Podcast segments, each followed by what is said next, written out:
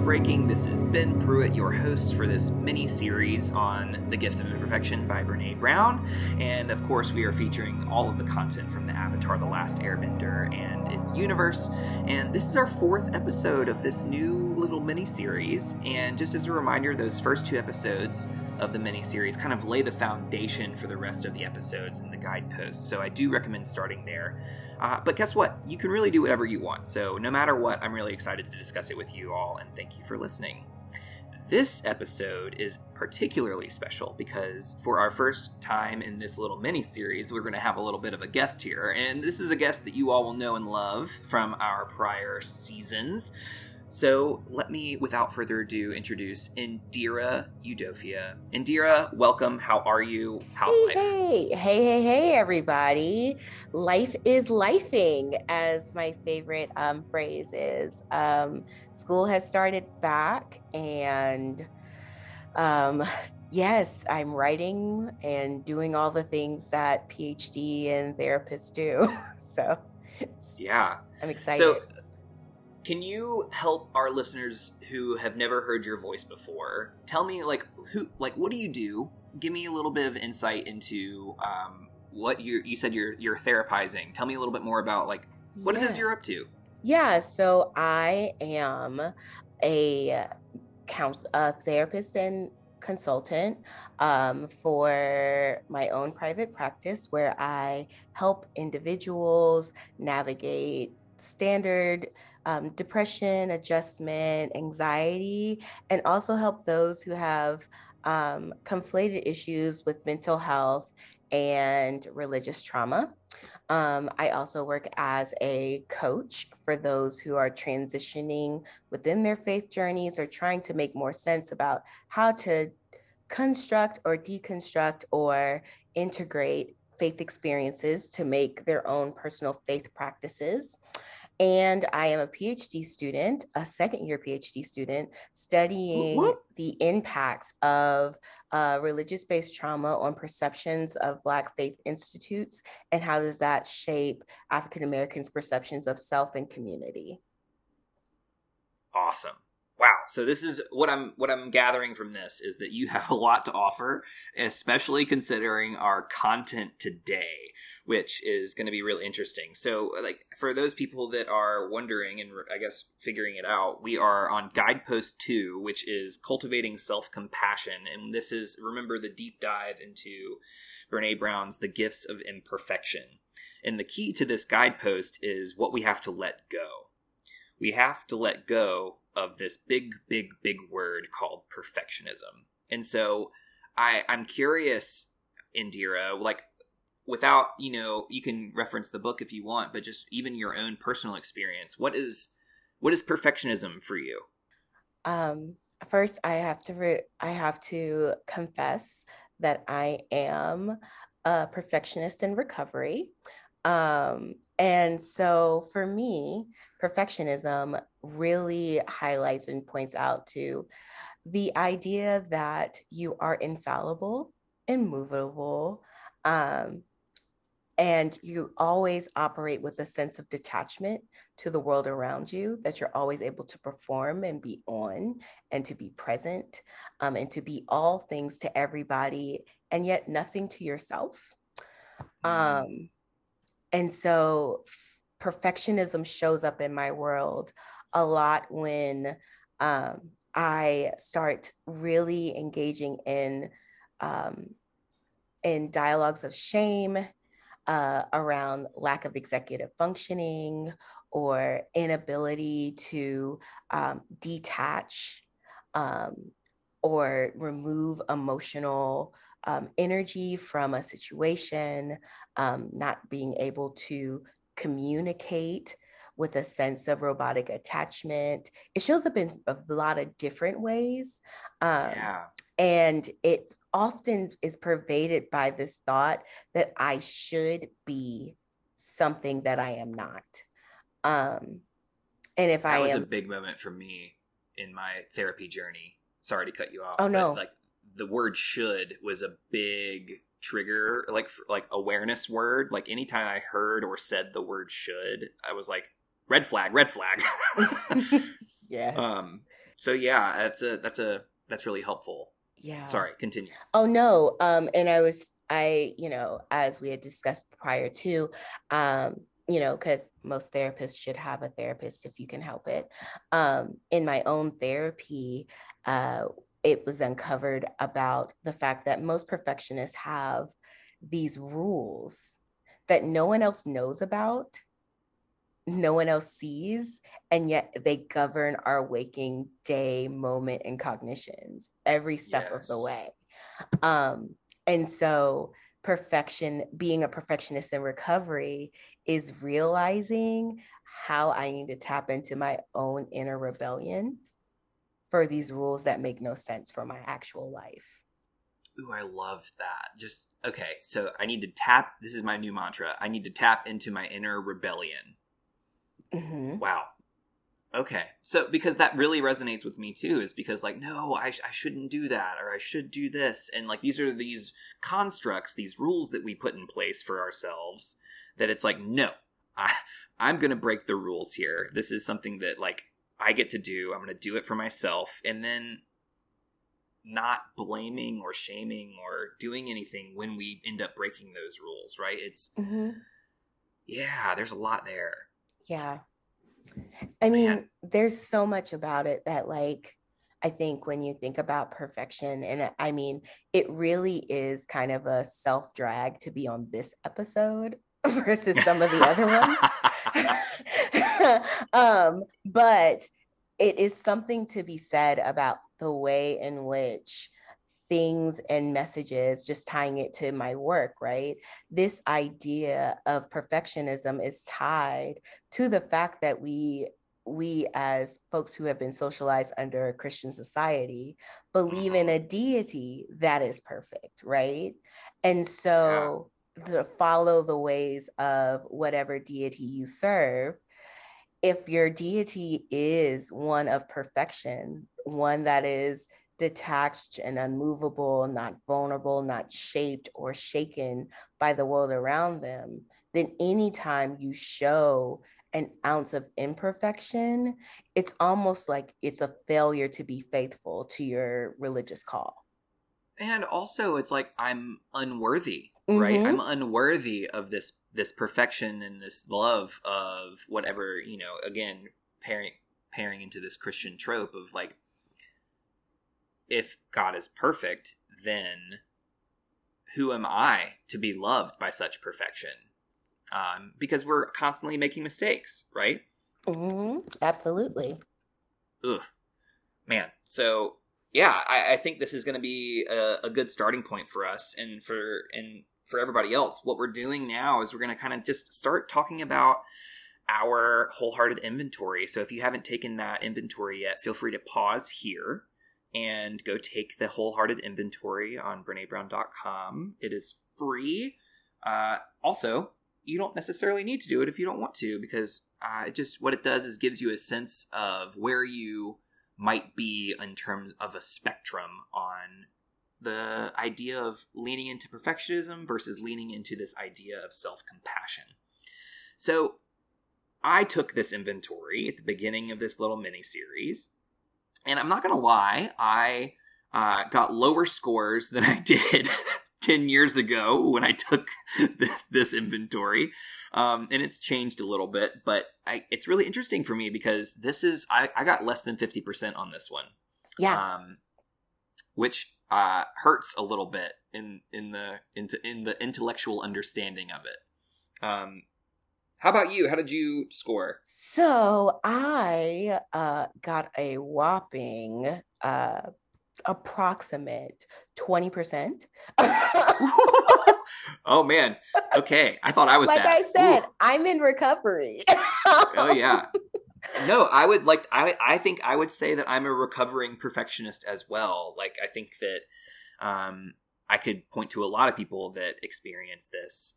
So, okay, so let me ask you this then, just so we can dive in um, a little bit. Like, if I were to ask you, um, when was the, the the first time in your life that you experienced this need to be perfect in whatever area that what that is for you, whether it be grades or body image or intellect or whatever it might be? What what when's that first time that you remember feeling that need to be perfect? I'm glad you mentioned that and you mentioned grades because school was the site what like I call the the origin story of my villainhood. Um mm. so you know, growing up in predominantly white spaces, um, I went to an elementary school with predominantly white uh, rich white, as my second grade teacher liked to t- told me, um, students. And so, you know, when you are introduced to the educational system, um, you start to really learn um, how how the cards are stacked against you. So my parents gave me the talk that you have to be twice as good to get half the mm. recognition and I took that and I ran with it. Um, and so I remember uh, one day in particular, we were testing for academic, um, academically gifted classes. Um, and I, it, my mother was having ovarian cancer surgery the same day. Oh. Um, and I remember getting the scores and I was one point below the threshold to be included in the academic services. And there was no accommodations given to me. There was no, there was nothing um, given to me um, to like, to account for that. The fact that I was under stress because I knew my mom was having surgery um, yeah. that day. And so my mom had to fight to prove that I was worthy. Mm. Um, and from then on, I had in the back of my mind that I never wanted someone to question whether or not I actually belonged in the room. Yeah.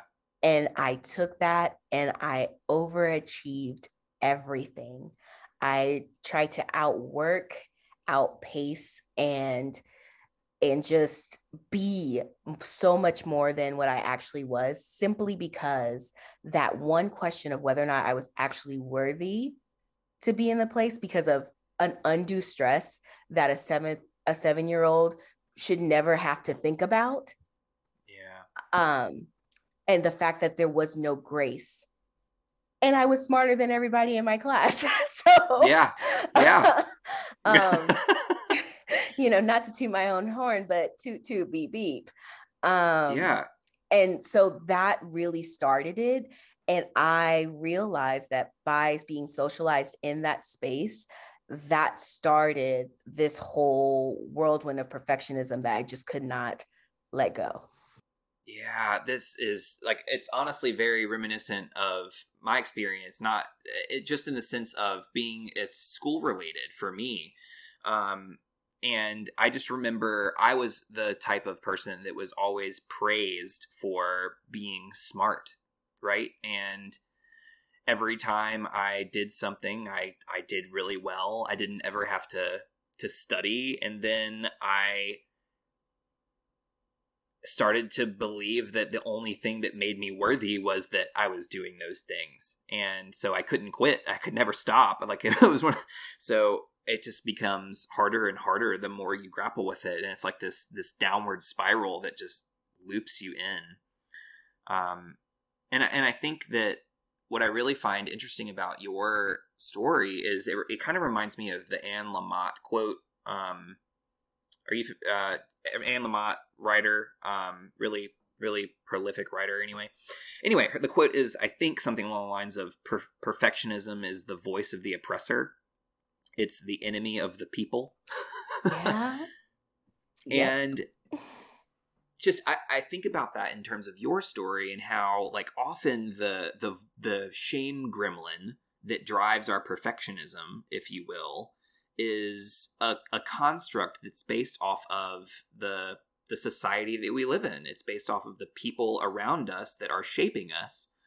And it's it really is. It's kind of feels like this the voice of this oppressor.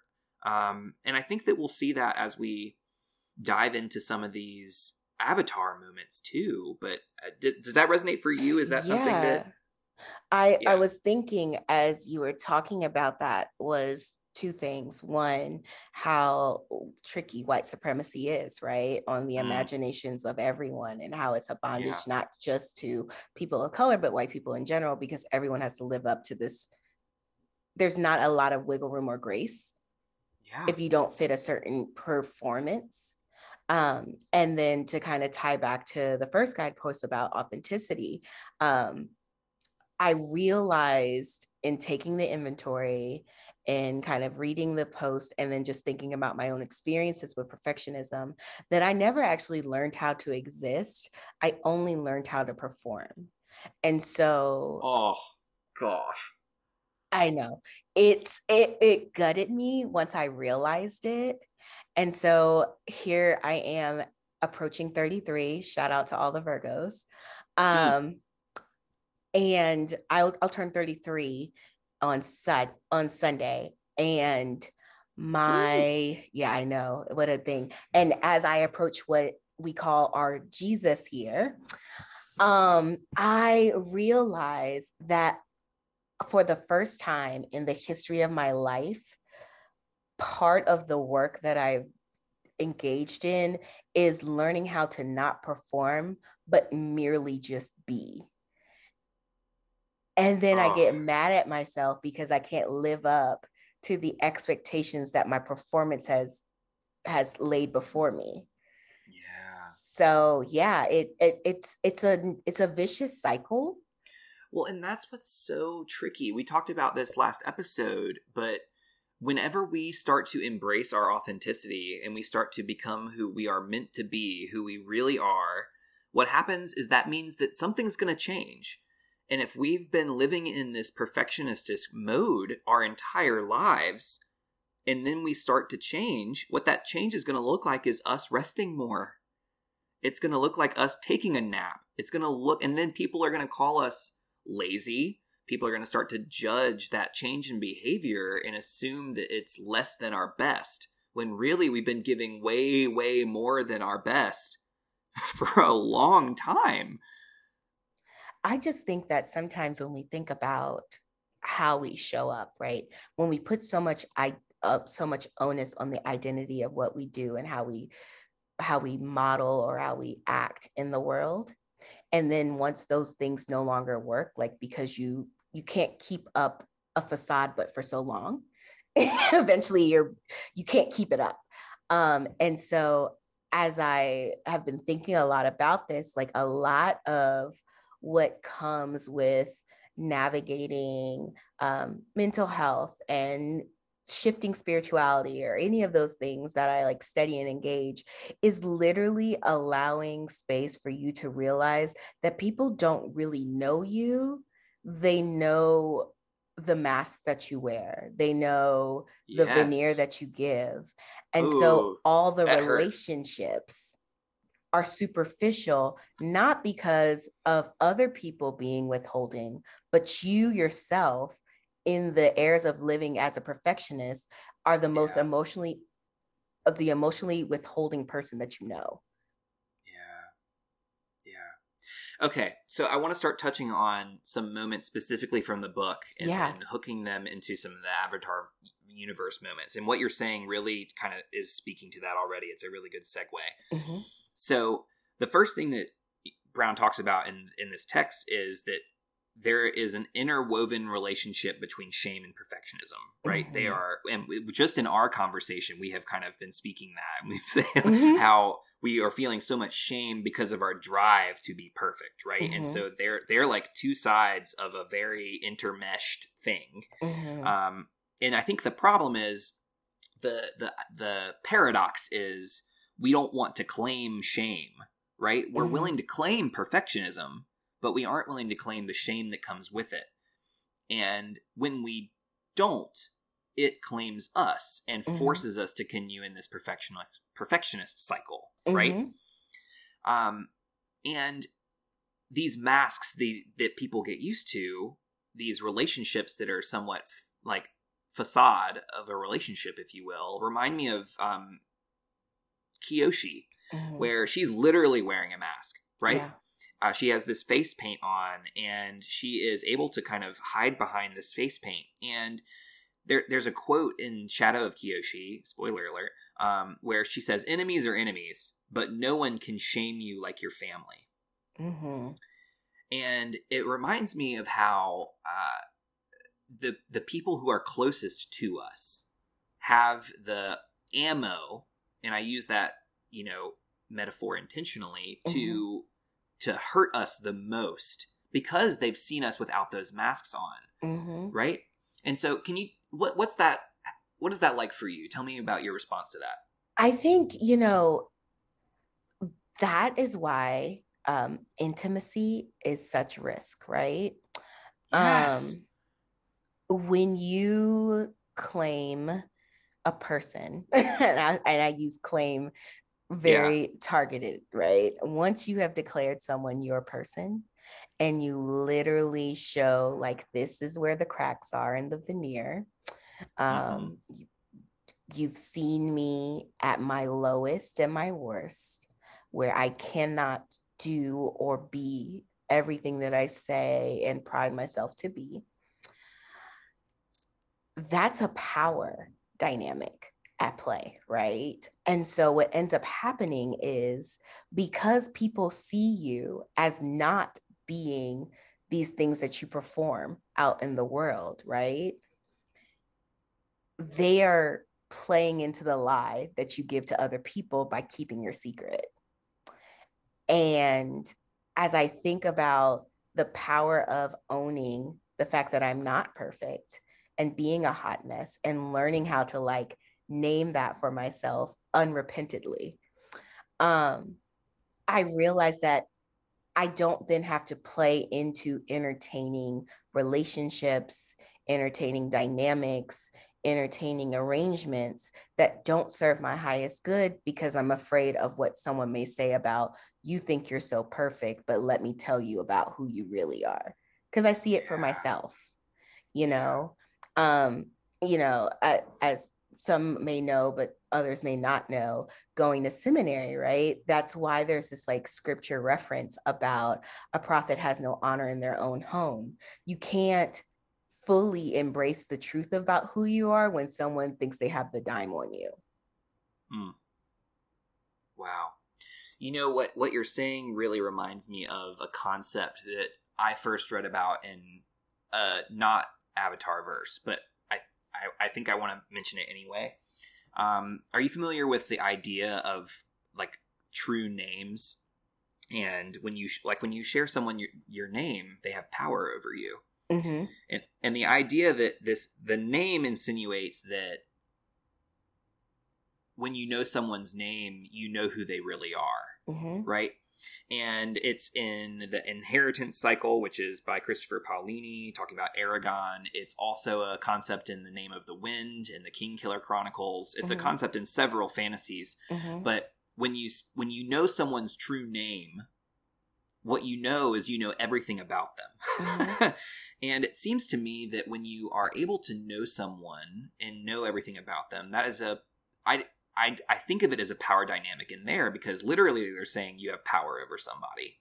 Mm-hmm. And I think it really speaks to like the privilege of knowing someone at their core because you you know who they really are. You know their mm-hmm. name, you know what they're capable of and you're mm-hmm. able and yet not willing to lord it over them in those real relationships right mm-hmm.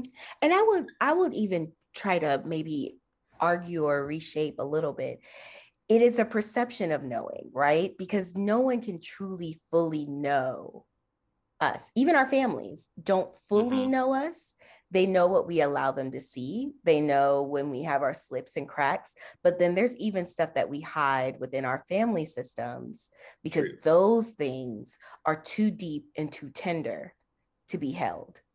Yeah. And I think that's another piece of it, right? It's like even when we think about the risk of intimacy, the part of us that wants to withhold certain things, the part of us that want to hide or hide behind certain traits or attributes in order to kind of fly underneath the radar in our family systems right yeah, is a absolutely. is a protective measure and i i have yet to find a space in which i have permission to fully come apart mm-hmm. other than paying someone $25 every week to tell yeah. them about my life yeah yeah and it's interesting because they that there are those boundaries that even when I'm paying that twenty five dollars, I still don't feel like I can do that sometimes, right? Mm-hmm. And it's mm-hmm. I, I, suck at that, like historically, mm-hmm. being able to even when I know that this is like a space that I don't have anything to lose, but except when I'm not sharing, I still end up not doing it. Um, but I think that this is a good starting point for us, right? And kind of leaning into this this tie in between how like there's a pi- I, what I'm taking away from this so far is one, there's a power dynamic that is involved with perfectionism. And I'm also identifying that it is immensely wrapped up in shame. Mm-hmm. Right? So that's, I think, the two main things that we've talked about so far. And so I want to kind of outline Brene Brown's definition of mm-hmm. perfectionism. And so it's the this is her definition. It's the belief that if we live perfect, look perfect, act perfect, we can minimize or avoid the pain of shame, blame, and judgment. And she calls it the 20 ton shield because what we think it will protect us, but then when we try to actually use it, we literally can't pick it up. Um, and that's kind of the imagery she provides. And I'm thinking about all of these things combined that definition, and also what we've talked about so far. And I think no one's surprise. I think we'll be spending a lot of time on Azula this this episode, but I'm thinking about Azula, and especially in her early years, right? Because like it, it's it's shame and perfectionism together. It's not about striving to be our best, right? It's not this healthy like healthy striving. It's not self improvement. It's like the the inner voice is not how can i improve it's what will they think it's it's other focused right and there's this moment from zuko's memories in zuko alone season 2 episode 7 where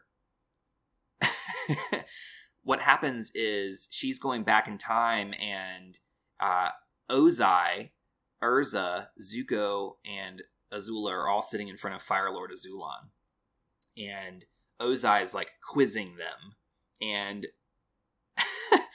asked about the history of some X, Y, and Z battle, and Zuko's like, "Um, I think this happened," and then immediately Azula cuts in and answers it like textbook answer. And Ozai's like, yes, that's exactly correct. And then he's like, Azula, why don't you also demonstrate how perfect your bending is?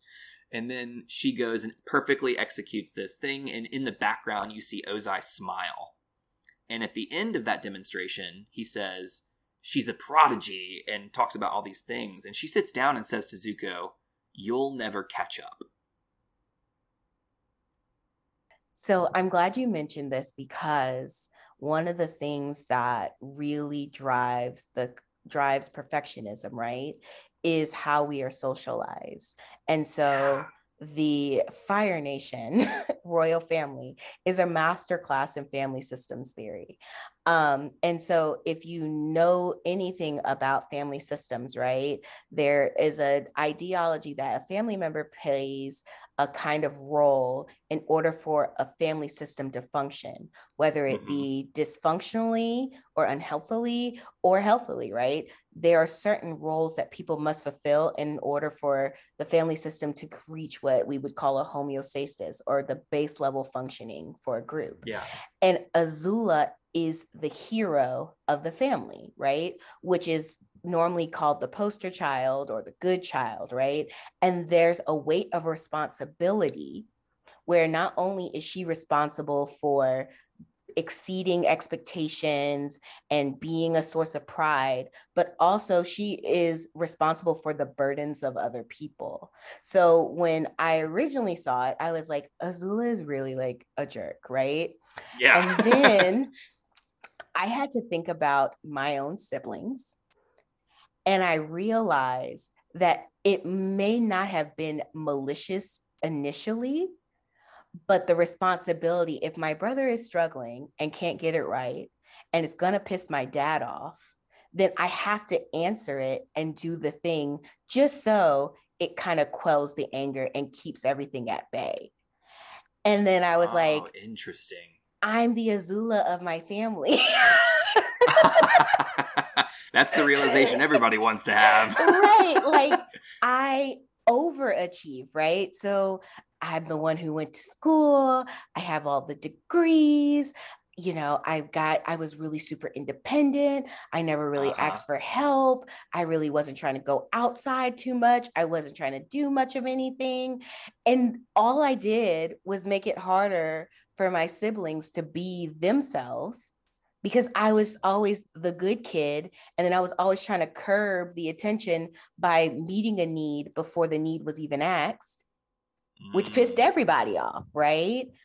Yeah. So I had a compassion for Azula where I was like, wow, Azula is a cautionary tale of what happens when you take the hero trope too far.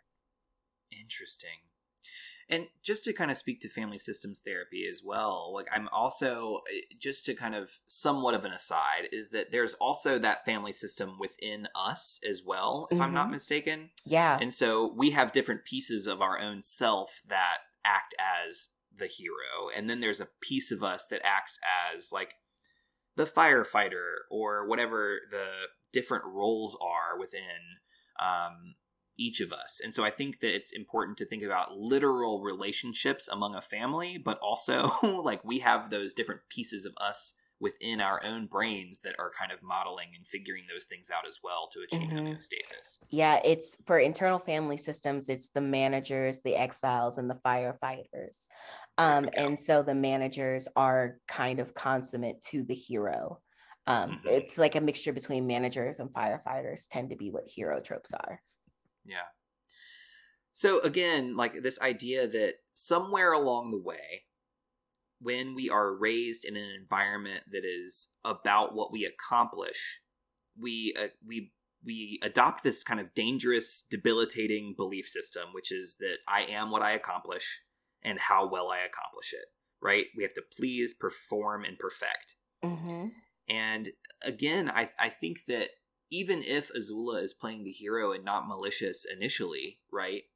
She is still this is like an origin for maybe not the origin, but certainly our origin, where this is the earliest scene we see of her being praised for her being so far ahead when clearly Zuko is not being praised for at all mm-hmm. for being behind, right? And I think that one story that that might be is that I'm not loved unless I perform. I'm Absolutely. not loved unless I perfect right? Mm-hmm.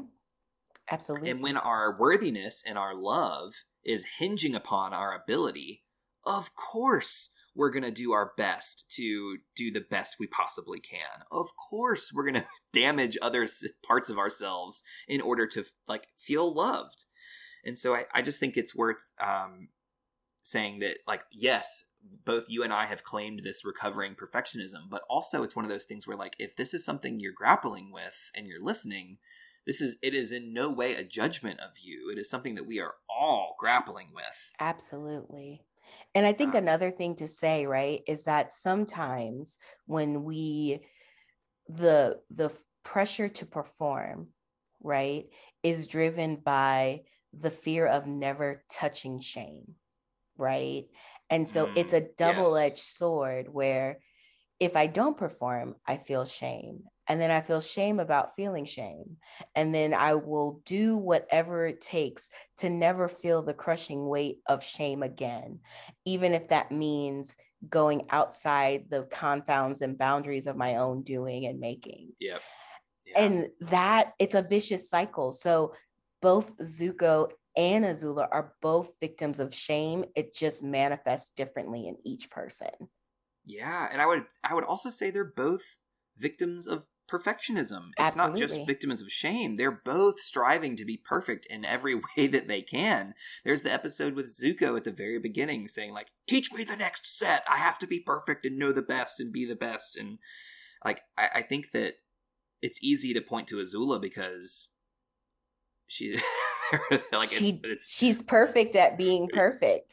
yeah, it's like I, I hate to say it's a perfect example, but oh my goodness, it's a perfect example.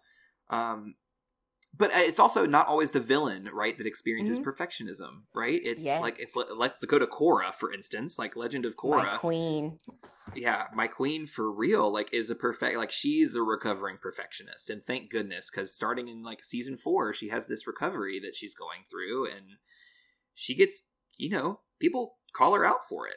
You know, I noticed about Korra's journey, and I know Korra gets a lot of crap within the fandom, but Yeah. I will say Korra is someone that shows just how hard it is to live up to the expectations of not only other people, but the expectations of yourself.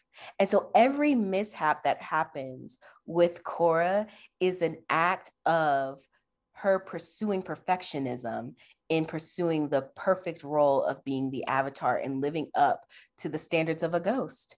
Oh, 1000%. And I, I think what's really interesting about that is that there's this paradox when it comes to like perfectionism self talk. Mhm. And there's this idea that, like, where is it in the book? Um, the self talk of perfectionism on page 78 of the 10th anniversary edition is ugh, nothing fits. I'm fat. I look like crap. I'm ashamed of how I look. I need to be different than how I am right now to be worthy of love and belonging. That's like the perfectionism self talk. Mhm. And for Korra, it's not necessarily body image that she's worried about. For her, it's I can't airbend. Ugh, I'm a terrible airbender. I can't bend. I don't have the capacity. I'm ashamed that I can't airbend. I need to be different, and I, I'm not worthy of being the avatar, Mhm. right?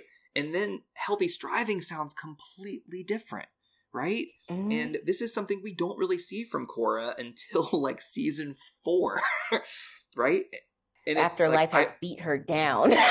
yeah right and she's like i she like the the language changes to healthy striving self-talk which is like i want this for me i want to Mhm. feel better i want to be healthier this this idea of bending doesn't dictate if i'm loved and accepted at this point she started like realizing her feelings for asami right? If if i believe that i'm worthy and of love and respect now i will be more courageous compassionate and have more connection. And we see her do that because she's more empathetic and compassionate with kuvira right?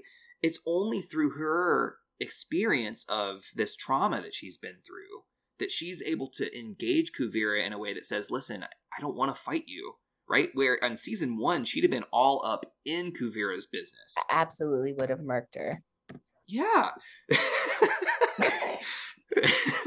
just just let's just name a thing a thing would have act- absolutely ended her. No. Yes. on site. Yeah, exactly. Yeah, and so I just I think it's a sign of um Korra's growth. So again, Mhm. we're all grappling with perfectionism in some way, shape, or form. But I think one of the things that's scary here is that one of the things that perfectionism does is it kind of gets in the way of everything, and it enables and leads to these things like depression, anxiety, addiction, um, like uh, uh, analysis paralysis, Mhm. and these are the things where like all the things where like oh there are so many opportunities but i can't choose one because if i choose one i'll do it imperfectly um and so risking with this idea of perfectionism is putting our self-worth on the line and so this is like really interesting when we put it in context of another moment with azula uh, where she's demonstrating in season two, episode one, right? Mm-hmm. Episode one, like this is like really our first grapple with Azula, mm-hmm. where she's demonstrating her lightning bidding bending, and Lo and Li are sitting there and says, "Almost perfect, just one hair out of place." and Azula responds with, "Almost isn't good enough." Yep. And tell me that isn't exactly case in point what we're talking about here. Absolutely. Absolutely. That scene, that's when I said, Oh my God, I'm Azula. Um, because it is so easy. You know, you can get praise and and people don't mean it maliciously, I realize. Um, this is growth, right? Shout yeah. out to my therapy, my therapist over the years who have taught me this. Um, but my mind does not hear anything but deficiency and scarcity. And that alone will drive me to the point of no return. Like mm. it will be my 13th reason if I let it, um, to borrow TikTok language. Um, yeah. It is very, very hard to hold space for the fact that if I try at something and I'm not right at the first time, that it's not a testament to my ability, my talent, or even a testament to the fact of my capability. Like it is literally, you can suck at something for the first time and be okay. My brain does yeah. not comprehend that. Correct. Yes. Agreed. Same. You're speaking my language. Yeah, it just doesn't comprehend. And so to see that and to hear that, I knew exactly what that meant. Yeah. In that so let me ask you this. If if you were to the most generous assumption of Lo and Li in this moment is that they were telling her that she was an excellent firebender. Mm-hmm. And like and like literally that was almost perfect just one hair out of place, right? But the way it's said, the way I interpret it is that, oh, you were almost perfect, mm-hmm. right? It's like, but it, like implying that you weren't perfect, yeah. and it's these kind of statements that, like, oh man, that was almost perfect, where I could mean it in the nicest way, but someone's going to hear it the way you just described, where mm-hmm. all I hear is deficiency when you mm-hmm. say almost perfect. Yeah. And to be honest, who can be perfect, right? Like that's the problem with all of this, right? This is a, an unreasonable expectation to be putting on ourselves. This is literally impossible. it's an unattainable goal. It's like, self-destructive. It is, and it, and I think that's the problem. And you know, I'm I'm going to go on my mini capitalism rant, right? When when our it. worth is tied to the things that we can produce and what other people can consume, perfection becomes the only way that we can differentiate ourselves and prove our worth. And so Ugh. if we cannot, Ugh. if we cannot think or imagine a possibility that in my perfection, right, I can't produce all these things. So if, let's just say, if they said that was perfect. It wouldn't be good enough because I've got to top what I've already done. There would be no room would, for me to grow. There would be no I, room for me to do anything. So I would I would turn it to myself. Yeah. And what I hear when I hear that was perfect is your standards aren't high enough that's that's how I respond, right? It's like, oh, you think that's perfect? I can see all the flaws. That means your standards aren't high enough, like, right? Like, right?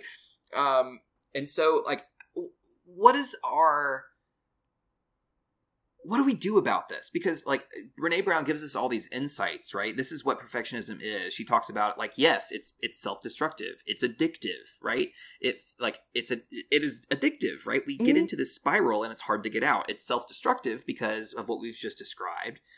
It's something that we inevitably will experience, right? We are mm-hmm. if we are perf- if we are living in this perfectionism, we are going to inevitably experience shame, blame, or judgment mm-hmm. because mm-hmm that is the human experience and there's no one who can escape that And so, but the problem is perfectionism like doesn't question that logic. Instead, we dig ourselves deeper because we're like, "Oh, I wasn't perfect enough."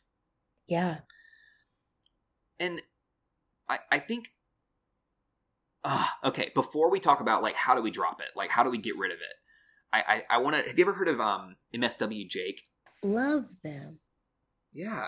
MSW Jake did a little thing that I loved.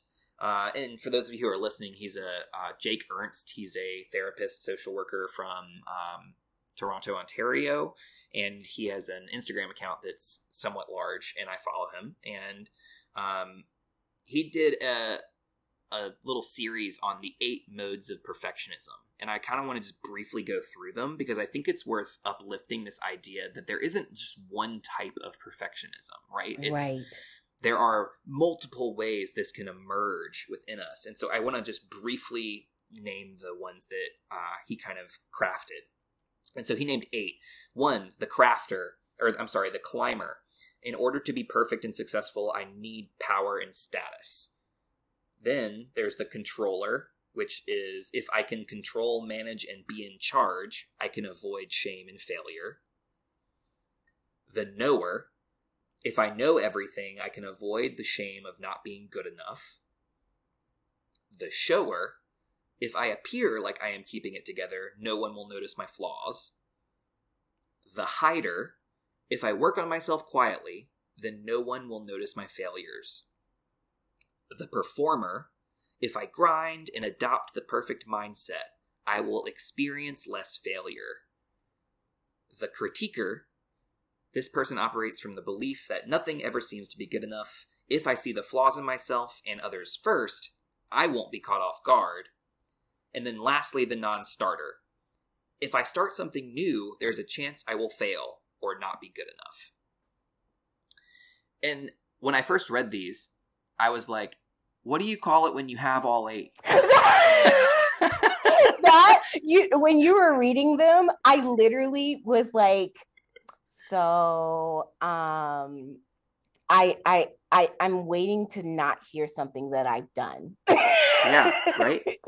Well, and I think that one, I think that these different modes of perfectionism speak to how some people can experience all of these on a spectrum, but some people experience some of these way more than others, right? Mm-hmm. Some of these are like the modus operandi for some of us, and then for others, it's like, oh, I feel that one sometimes, or I've never felt that in my life. And I just think it's really interesting to think about how these different ways perfectionism can emerge within us. Yeah, I just want to know for those who haven't felt um, the different types in one way, shape, or form, whether it's one of them or all of them, what does it feel like to be God's favorite? Because um, I have never. I'm sitting on projects right now that I'm supposed to be starting because I'm like, I'm going to set first.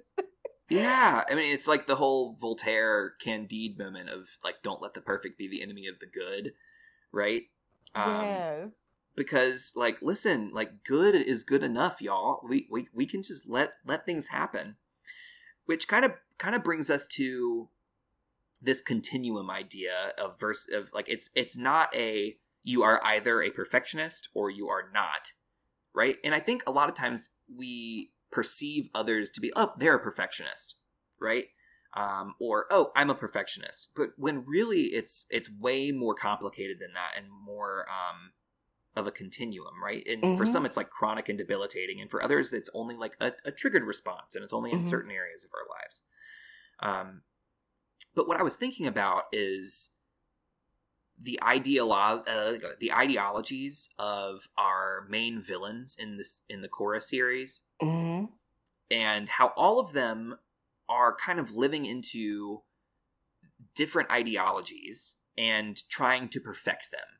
Right and so like Amon is in this communist kind of experience where he's going through and takes it way too far to mm-hmm. equality through persecution, right? Mm-hmm. And he thinks that in order to be perfect, you have to um, the ethics make it so that the means are worth it rather than the ends. And then mm-hmm. Unalaq is this theocracy reconnection through destruction, Zaheer, anarchy, freedom through chaos, Kuvira, fascism, unity through submission. And it's interesting to me to put all of them into this context of like these are all people that are suffering some from some severe perfectionism. What are your mm-hmm. thoughts? Yeah, I think all of them have some type of utopian vision gone wrong, right? And I think yeah. you know, one of the things that I really have have kind of wrestled with, right, is like even most heroes are villains to somebody, right? Mm. And so um, and I know we're talking about the Avatar universe, but I just have to mention um, and shout out being a Marvel fan. Oh yeah. Um, and I am not going to spoil this the the uh the trailer for Spider Spider-Man No Way From Home. Yeah. Please don't. I'm I'm, I'm I am not spoiling, but I'm going through the I MCU will right say, now chronologically. I will say, as you are journeying through the MCU, a lot of our heroes are villains. Truth. And and they all strive for a more perfect society. The only thing that separates the villain from the hero is one who gets to tell the story, and two, how much damage gets done. Yeah. I realize that when we talk about these like perfectionisms on a continuum, we all strive and we all fail. Mm. It's the amount of failure that matters when the story gets told. And and that's something that I cannot wrap my brain around in this yeah. stage of my healing journey, but it is a part of it, right? It's like, what does it mean when we strive so much to make a perfect world? But the way that we go about it, because we are tunnel vision on it being perfect, that we miss the casualties along the way. Yeah. No, I'm, I'm getting chills right now because that's like the perfect segue. Got you.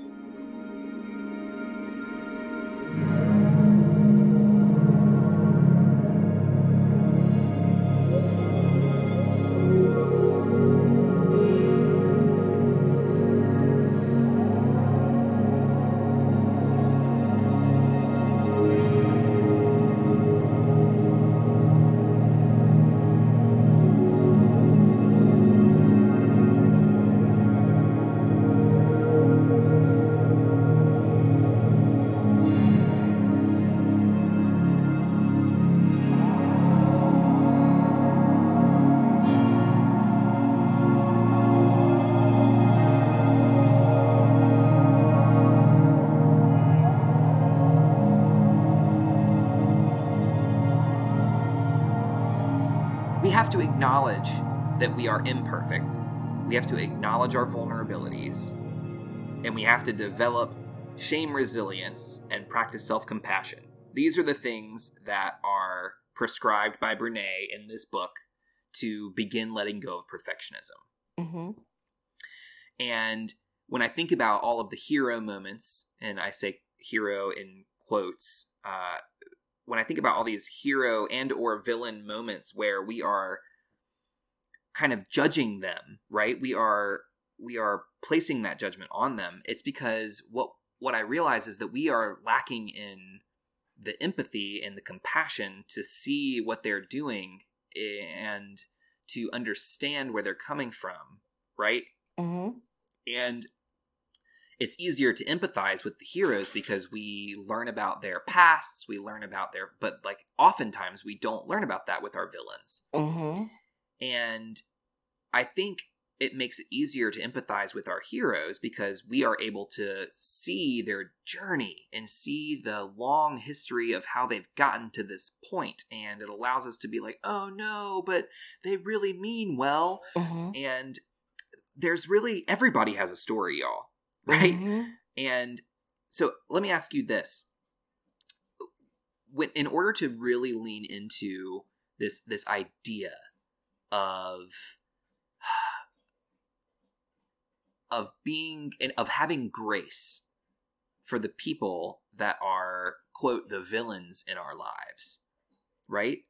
When when we are leaning so hard into perfectionism it seems like the best way to go about it is to kind of listen to this Brene's like little little uh, equation here, which is self compassion plus shame resilience equals the ability to embrace our imperfections.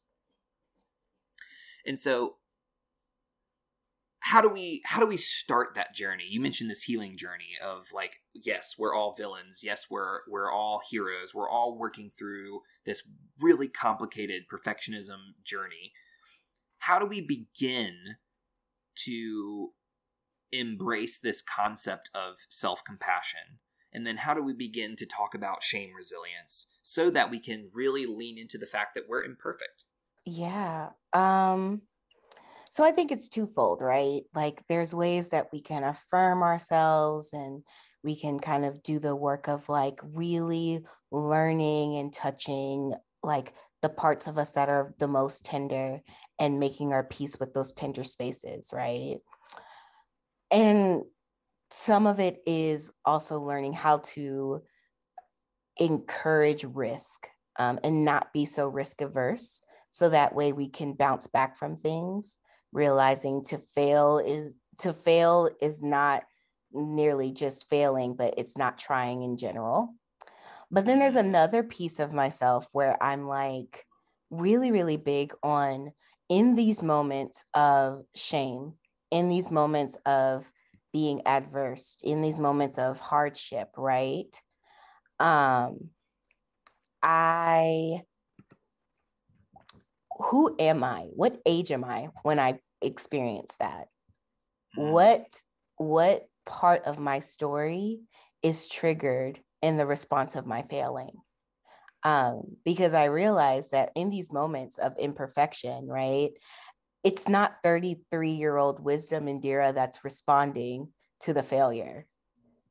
I'm like eight, I'm 12, I'm 16 it goes back to that first time we experienced it, right? Right. It's the story. It's the most salient stories that we tell ourselves that began the ta- the tapes of "I need to be perfect." And in those moments, I have to go back and self soothe. I have to go back and be the adult that I wish I had in those moments. Shout out to my parents; they did the best they could with the information they had. Right. Mm. That's that's compassion. Yeah. But in this grown and in my big grown age, I get to be my own parent and I get to parent myself in a way that gives me gentler gentler places to land.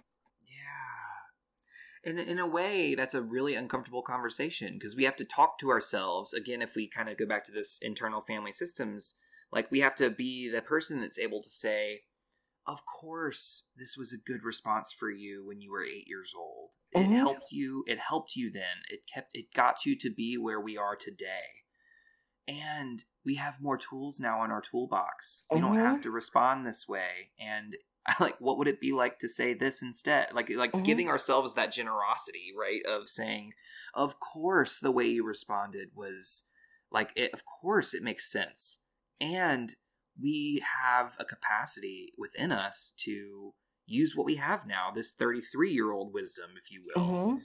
right yeah and i think another piece is like when we when we meet ourselves in moments of failure right um Ju- judith jack Halberstam wrote this book called the queer art of failure it's a little Ooh. academic but it changed my life they wrote about how failure in general is a queer uh, exercise in queerness and this Ooh, idea of leaning into frivolity right and play is the way that we actually show up as our full whole selves that mm. when we mm. were children we played we we fumbled we played and yeah. those things made us and shaped us into what we know we are like these constraints but there was always some pushing up and against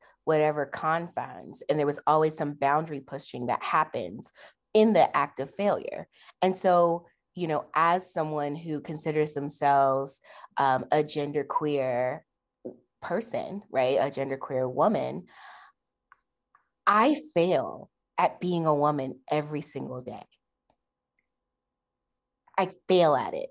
Being Black inherently makes me fail at the project of womanhood in a Western society. And yet, my ability to exist and assert the name woman is a practice of resilience. So I think sometimes it even takes examining how, on a construct, right? We do this thing of resilience and embracing imperfections every day, but we don't think of it as such because it feels small or it feels ordinary yeah. to do so. So if I can do that big, if I can fail in such a big way, being a Black, queer, genderqueer person,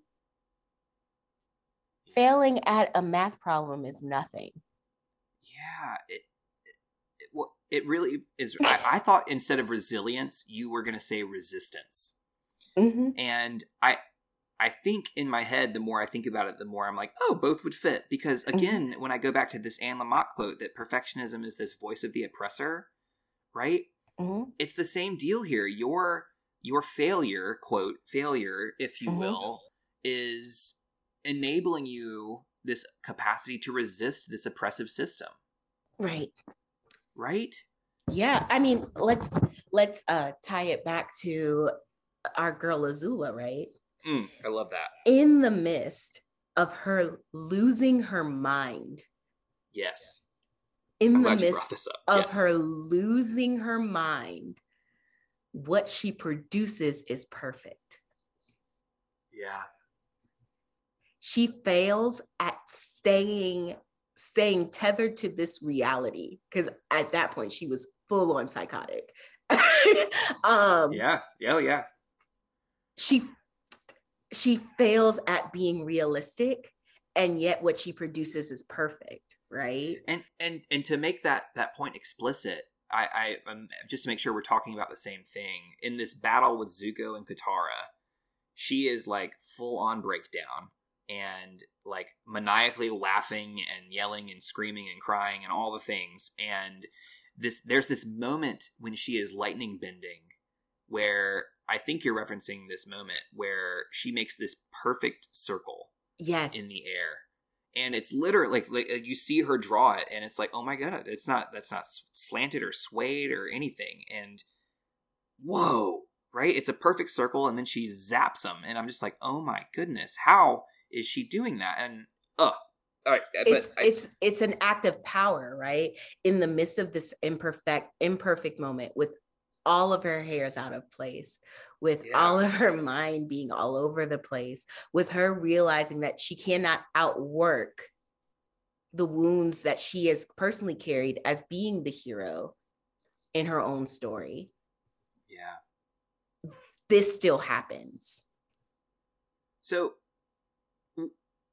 why do you think that is? Like what what is how is she able to can you can you elaborate just a little bit more on how you think this is happening? So, one of the things that I think about is when I am in distress, again, this is me over identifying with Azula, sue me. I love it. When I am in distress and I cannot control anything, I will overindulge the thing I can control. So, for me, it's my work. So, I could be going through a breakup I could be going through heartache. I could be going through grief, disappointment, but my paper that I write for class is going to slap. Yeah, it is. Those case notes getting done. Uh, the food I oh, make, man. amazing. I literally, a, a, a good example of this is I had realized that I had gotten triggered by an event. And I wasn't, my brain wasn't giving me what I thought it was supposed to give. Mm-hmm. And so I went and I purchased all this food that I wanted because I had a specific thing in mind. And I went and I made the most amazing Nigerian dish I have ever cooked in my entire life now I want some. Oh my gosh. We'll we'll talk offline. But all right, all right, all right. um and I and I realized in that moment that the one thing I know I can always depend on is my abilities in the kitchen. Nothing everything else could go to crap but my abilities, right? Because that's the one thing that I am praised for. All my friends love sitting, putting their legs underneath my table. I brag to a, a mutual friend of ours about how amazing my food is.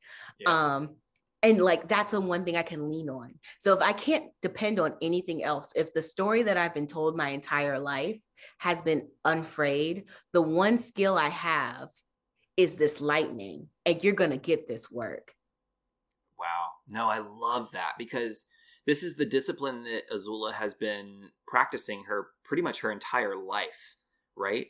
And she was prodigious. She was exceptional at bending, and it's one of those things where it that was where she put all of her energy was being able to dominate in this area, and it makes sense that it makes sense that that is surviving because it's almost on autopilot in this moment of like I got this. I can break down everywhere else, but this is something I don't even have to think about. Um, wow, that's a that's a really interesting insight there. Um, yeah, and I like I'm really thankful for. I uh, asked early on uh, this week that I said we were going to cover this context and on perfectionism, and a few people answered, and this is one of the moments that came up. So I'm I'm excited that we got to talk about it. Um, okay, so thinking about this means that we have to grapple with something here, right? So this idea that you know perfectionism exists, and in order to combat that, we need to cultivate these two things: one, self-compassion; two, shame resilience. And you spoke to that really well. And one of the things that Brene Brown says that all of the the quote the wholehearted people, the the weirdos, have a an attitude where they believe that we are all doing the best that we can. And this is something that we've talked about on the podcast pretty extensively of this hypothesis of generosity is something that the wholehearted people have because how we treat ourselves leads to how we treat others. And what I realized as I thought about this in this context was that like guess who doesn't have this attitude? Korra doesn't have this attitude, especially early on. Azula definitely don't have this attitude, right? And then I think about who does, right? Who does have this attitude? And it seems like Aang does a pretty good job of this. Katara does a pretty good job of this. Iroh does a pretty good job of this. It seems like these people that we're like, oh, these are the great ones. Like these are the people that often have this, oh, people are doing the best that they can attitude. And I'm curious, like, what's your response to that? What are your What are your thoughts? Um, so this is where I kind of take issue with Brene. Don't shoot. Bring me. Bring it on. Bring it on. How we treat others is normally better than how we treat ourselves. It's aspirational. We treat others the way we would want to treat ourselves, but we don't have the capacity to do it due to the way that our world has shaped us into believing that we need to we need to operate underneath the shame logic in order to produce the best that we can produce. Um and and so in light of that, I do agree that I think there is a certain amount of generosity or charity that Aang and Katara can display somewhat, right? Because we we also know that even they are not perfect people. Yeah. They're not perfect at being wholehearted. Oh. God, definitely not.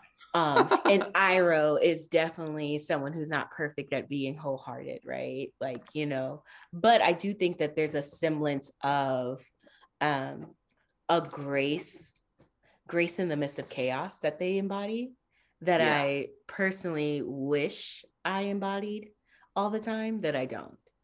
Um, I think there's something to be said about how how perfectionism and shame because you know they're they're bedfellows um how that warps our imagination of the fact that this can be the best Yeah. and that our best is sufficient that sufficiency is best, not mm. excellence. And there's a privilege in that, right? There's yeah. a privilege in that proficiency.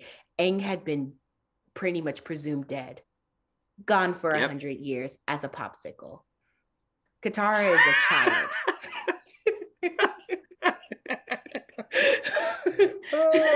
you know, Katara is like what 14, 15 yeah. when this when this journey starts. We give children grace. We sure do. We give yeah. children generosity. Iroh Iroh did all of his dirt and then decided to become chill, right? So there's a yeah. grace that comes in youth and a grace that comes in our older age that folks who exist in the middle don't have. That's exact. So 100% agree with that. And I okay. So and this is why I'm calling Zuko's whole arc not a redemption arc, but a wholeheartedness journey arc. Mm-hmm. Right? It's because from the beginning of episode one to the end of season three and into the comics, what we see is Zuko making this transition. We see his full, not, maybe not even full transition, but we see his like general transition towards wholeheartedness rather than perfectionism and shame and inauthenticity. Mm-hmm. And over time, we see him start to embrace these different guideposts, even though he didn't call them as such, and start to live this this life where he is living into himself the way he wants to be. And I feel like that's what we see for Korra too. We see this arc of her becoming more wholehearted over the course of this journey. We see that for Aang. We see that for Katara. We definitely see Iroh nearer the peak of his wholeheartedness arc, but certainly we see glimpses of his past where he wasn't. And uh, you know, I I kind of have this aspirational idea um, not a perfectionist idea, but an aspirational idea that we are all kind of on this path to become more wholehearted, right? And I think the problem is, uh, it really reminds me of like Marianne Williamson's like uh, a return to love. Uh, the idea that as children we we didn't we were excellent lovers, and not in the like sexual sense. But like we were so good at loving that we we we said what we was on our mind. We loved without fear. We loved with vulnerability. And then it's only we learn to undo that. We we unlearn love. And then our wholeheartedness journey is all about relearning how to love. I feel like you wiretapped my therapy session today and I don't appreciate it. Um, because one of the things that I said today was I used to be a hard person. I used to be so hard. And in my traumatic event that happened to me, I I became tender. And the one thing I don't want to lose from this journey of healing is my tenderness because I used to be so tender and then one day I woke up and I was told to put on an armor that I've never been able to put back down. Yeah. And that's that's that's the burden of shame, right? That's the burden of perfectionism is realizing that because because you hear so much this world will exploit your tender heart. This world doesn't see you as good enough right? You have to be perfect to be considered good. Yeah, exactly. It's an armor that you can't put down without risking coming apart. Yeah. Ugh. Okay. So, circling back just a little bit to this idea that, so I, I want to agree with you and then challenge what you were saying a little bit. Um, so you were talking about like okay let's disagree with brene for a minute and you know we treat others better often than we treat ourselves. And i think there's multiple i think i want to separate that into layers and so I, I right now i'm only thinking of two layers but there might be more. So there's this outer layer where yeah i believe that we are engaging and acting and the things that we are that are coming out of our mouths are are so much more filtered and kinder than we often speak to ourselves, right? Especially to the people we're in relationship with, right? So, uh, to our kids. We'll say we love them all the time, and we'll say we hate ourselves, and we'll say no, we love you, but I am the worst, and right. And I think what that's like layer one is our out those actions, and I think the second layer that's underneath that that I think is uh, perhaps more potent that I think Brene is speaking to, and tell me if you just see this differently, is the the things that we say to ourselves aloud and in view of those people that we're in relationship that speak louder than those words. So in in in, the, in a sense of uh, I think of times where I imagine Korra's teachers saying, uh, man, that was a really, you just did that really well. And then when they demonstrate it, they're like, oh, oh I could have done that better. That wasn't very good. Or when a mother is, you know, spills milk after they just consoled their child for spilling milk and said, no, sweetie, people make mistakes. But when I spill the milk, I say, God, what an idiot. And I and I think it's those moments that is under that is in that second layer of how we treat ourselves drastically impacts those that we love and that's what I think makes it so that we that's what puts a ceiling on how well we can treat others. Does that does that make sense? I, it makes sense. Um, and I think there's there is a layer to to that, right? So you know, we there's it's one of the one of the things that um, when I engage in negative self talk, that a really good friend of mine will say is like, I really wish you would be kinder to my best friend because I yeah. love him. Yeah. Um, and I will go, idea. and I'll go, shut up. yep. yeah. Your best friend needs to get their shit together. And that's me. Yeah. Um, but then there's another piece of it where it's like there is a certain level of those who don't do teach you know mm. what I mm. mean? Like we yep. I can't I'm really good. That's me. Ooh, man, man. I have skills for days about Welcome how to, to manage. You're right, you know, like uh, you know, I my my clients would say, Indira's got skills for days anything. You think you uh, want to breathe wrong and dear's got a skill to help you make peace with your breath right? Uh-huh. And yet i'm rocking in a corner right? And so yep. i think there's some there's a tension to that right? That's why i say it's aspirational. I think we want to treat ourselves that kindly. Like we want to offer yeah. ourselves that grace. We want to give ourselves that reframing. And yet trauma life the whole yep. nine living in a panorama forces us to like not be able to afford that gift. And yes. so the practice of relational engagement, right, in relationship is learning that the tools that I give to others are good enough for me to receive myself. Yeah. Yes, absolutely.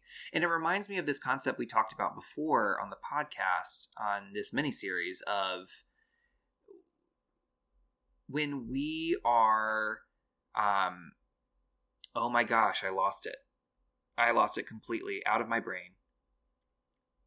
It'll come back. It always comes it'll... back. Oh no. I feel i've i've lost it.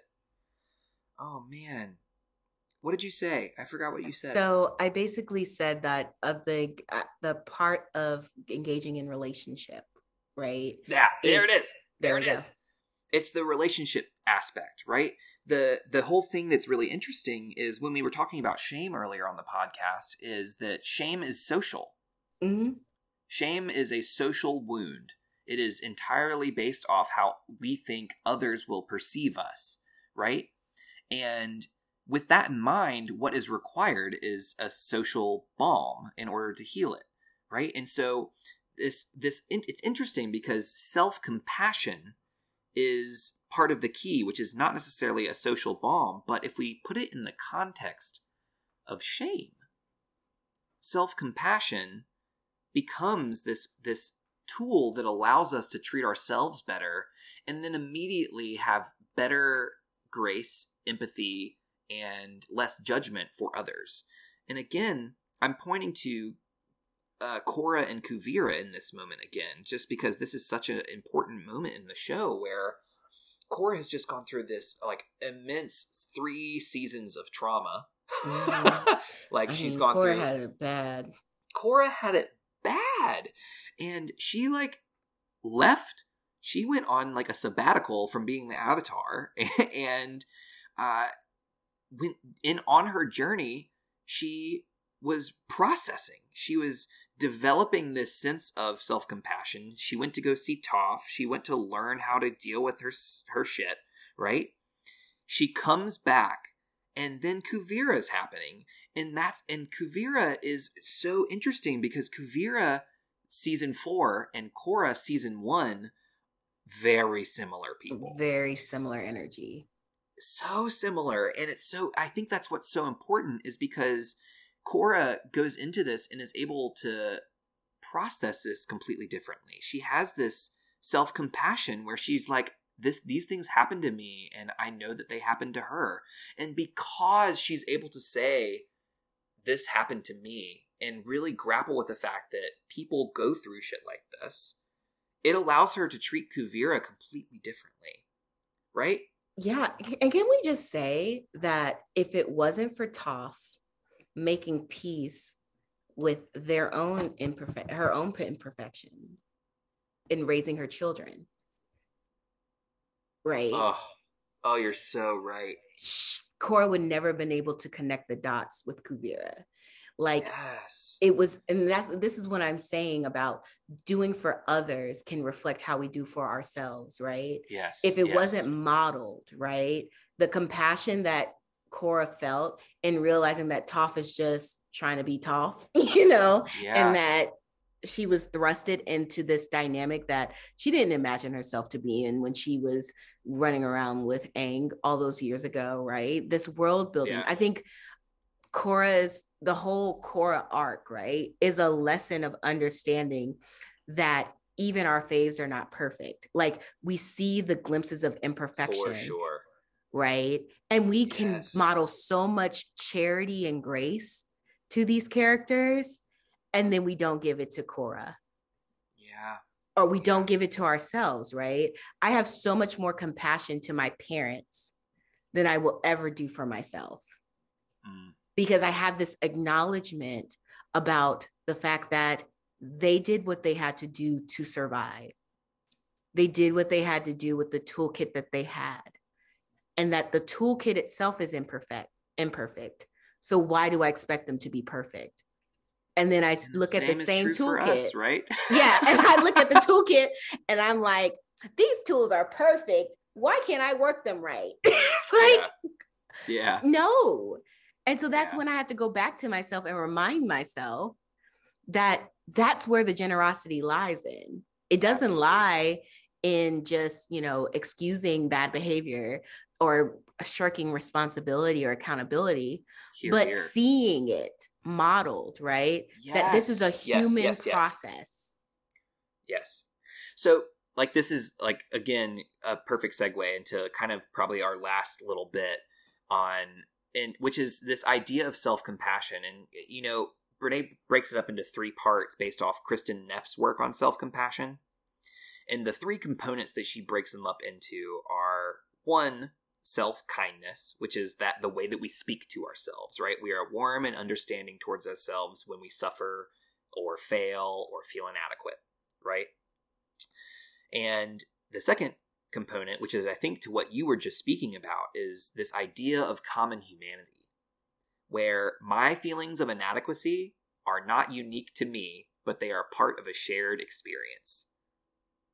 Which is again, I think, the skill that uh, referencing this Korra moment is that's the skill that's coming out most in this moment is this this sense of shared common humanity. Um, and then the third, just to be complete here, is mindfulness, which is the, these the feelings are neither suppressed nor exaggerated. Right? We don't. which is what I do. I like, and so I go into avatar state suppression mode, hardcore. Um, and yeah, I'm a suppressor for sure. Um, but yeah, they're neither suppressed nor exaggerated, and we don't over identify with the emotion, right? And Mhm.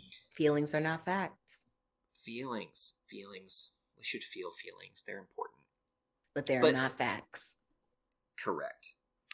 Yeah, and so we have these three components, and I'm I'm just I'm curious if there are moments where or a character that you feel like does this really well, where they are really kind towards themselves, or they practice this common humanity really well, or they're incredibly mindful and and you don't have to do all three well but maybe they do one well. I'm curious if any of those kind of sparks a character for you.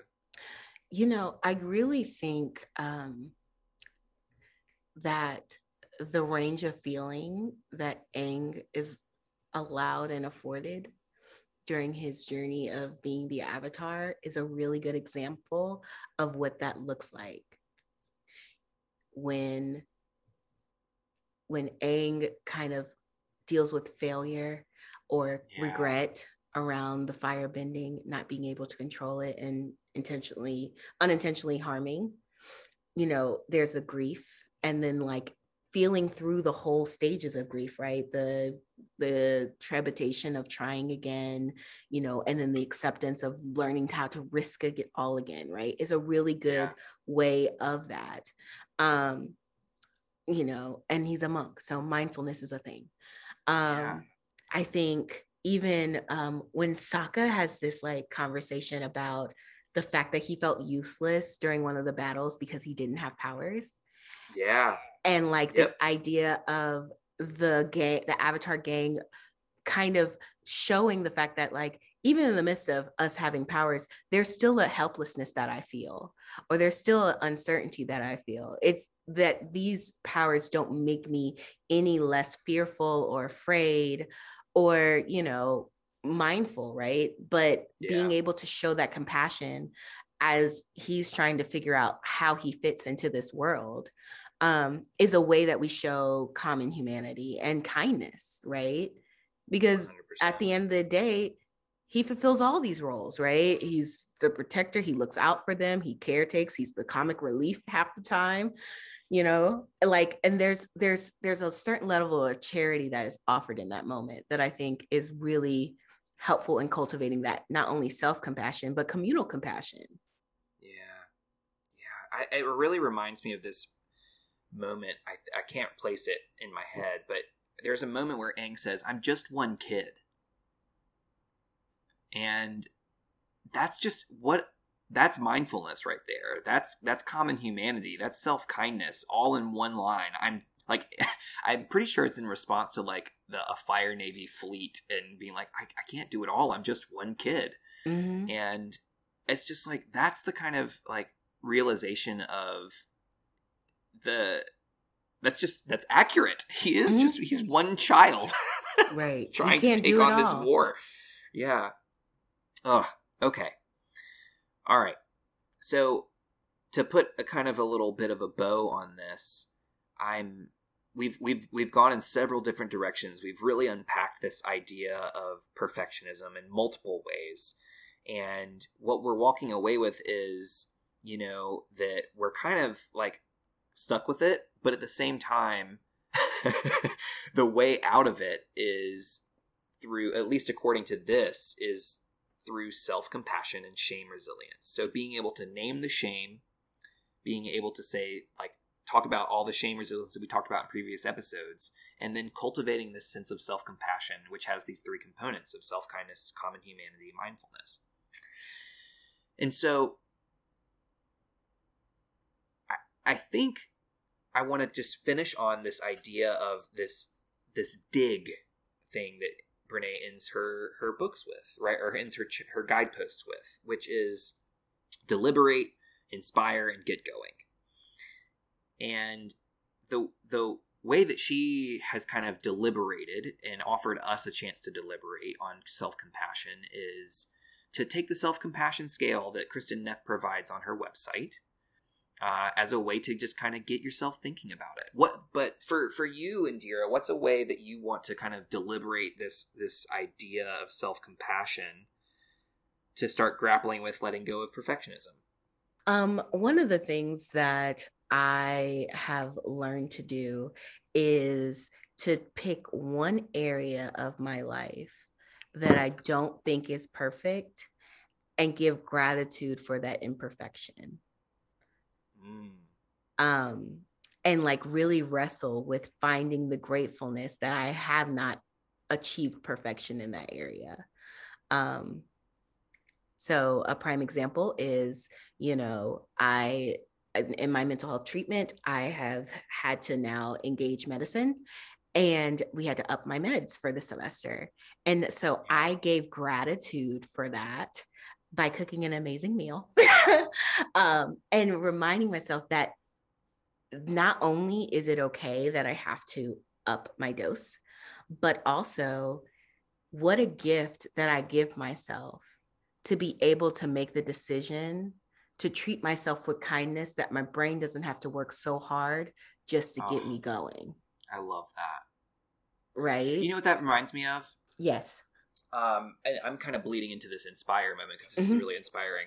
But the idea, you know, are you familiar with kintsugi, which is the, yes. the art of, um, it's the Japanese art of when a pot breaks that they replace the crack with with gold, gold inlay. Yes, that's what you're just describing. Is is that right? Mm-hmm. You're acknowledging this crack, and instead of letting it be broken, you are replacing it with gold. Mm-hmm. Yeah, and, and it's just like it's this idea of finding um, little pockets of celebration, even in the midst of what we perceive as a failure, right? Yeah. So I celebrate when I ask for an extension on my paper. I celebrate when I reschedule a meeting that I don't have the bandwidth for. I celebrate when I when I wash one dish instead of the whole dishes, right? Like the fact that I did something is celebratory enough. It's good enough. Mm. And this is the best that I oh. can get, right? So it's so again, I'm going to be real with you. It sounds like you've got this thing all handled because I don't do any of that. And I'm like, those those things make me want to cry. I'm like, I don't want to do any of those things. like, I'm um, not saying that I have it figured out all the way. I am learning, right? And I think yeah. that's the piece, right? Is that I really sucked at it for a very long time. Mm. And failure is the only way that we can actually perfect. Yeah. So it's a life hack as I'm per- yeah. as I'm trying to perfect my depression, right? I am learning how to live with my imperfection, which drives my depression. Yeah. Life hack. Life hack. okay. So for D, deliberate, deliberate on the things that you can celebrate is something that I'm mm-hmm. hearing from you. Yeah. Uh, for finding that inspiration, finds people who do this well. Find where people are courageous in their lives and self compassion in their lives. Mm-hmm. And then for for G, get going. I'm hearing that you're gonna start practicing those things where you're actually celebrating these things, like and saying having these permission slips, like I'm gonna break the rules today and I'm okay with it. There is mm-hmm. no should today. That mm-hmm. today is my day, and should does not exist on my day. Mm-hmm. Um, Absolutely. And, and or, inviting uh, community to echo it with me. So one of the things yeah. that I do is you know, if my house is not mother approved by the time she comes to visit, the first thing I say is, I don't need to hear what I have not done. Be grateful mm. for what is. Yeah. And that's how we start our visits. Yep. you know, awesome. so I don't have that echo. So, yeah, inviting community to share and show up with you as you're showing yeah. up for yourself. So, I, I, again maybe for us getting going at home just is it uh, to have a little mantra saying today showing up is enough right? Um, whatever that mantra is for you but something that where you can begin practicing these these things that we're deliberating and for it's going to be different for all of us. So i encourage us all to kind of reflect and get inspired and inspire others and then get going.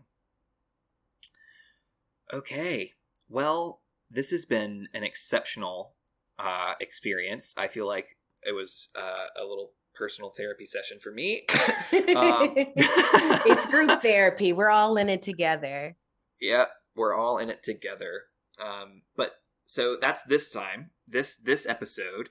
Uh, next episode, we're diving into uh, the next guidepost. So guidepost three and for everybody listening who's following in the book, it's pages 84 through 100. And um, I'm really excited to see where that takes us and into the world of Avatar with all these other moments that we might be able to investigate and learn from.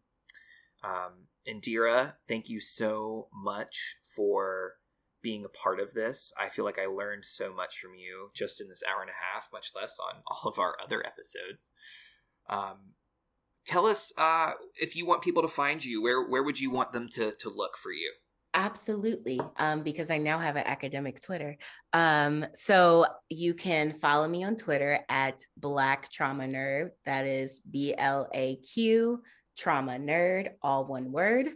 Um, you can go to my website, www.imudofia.com. If you want to look at my academic work or some of the other projects that I have, um, and follow me on Instagram at Sanctuary of the Seeking. Um, it's all one word, spelled the same way, all lowercase. I put some stuff around religious trauma on there when I get a chance because I'm not perfect at social media management. Nor are we. Nor are we. Gosh, I am the furthest from it. But that's a, an area where I don't feel any shame because I acknowledge that. mm-hmm. Um, mm-hmm. But yeah, so please go follow her and follow Indira. We follow her. I follow her on all the things. Uh, you can follow mm-hmm. us at BNB underscore pod. And again, we are imperfect at social media, but every now and then we'll we'll be tweeting and uh, Instagramming. Our TikTok is especially active, but currently it is a lot of Star Wars content because my co-host for the main branch of our podcast is covering the entire Star Wars canon. So if you're curious about a similar conversation in the Star Wars uh, arena, you might want to go check out TikTok, BNB underscore pod. We also have a Patreon. We love your support. Our supporters are really awesome. We do live episodes monthly, have some bonus content every now and then. And so you can support us there as well. But if you're a really uh, an avid listener and you really like our podcast, I also recommend giving us a review because reviews are cool. Um, and those go a long way, unfortunately. Um, it's fortunate that you're going to give us one, though. anyway, uh, Thank you to all of the people that have been supporting us. Brene Brown for offering us this text to learn from, Alex Mayfield, Noah Blanchard, Max Gongaware, and especially to you, Indira. Thank you so much. Thank you. And until next time, be well and do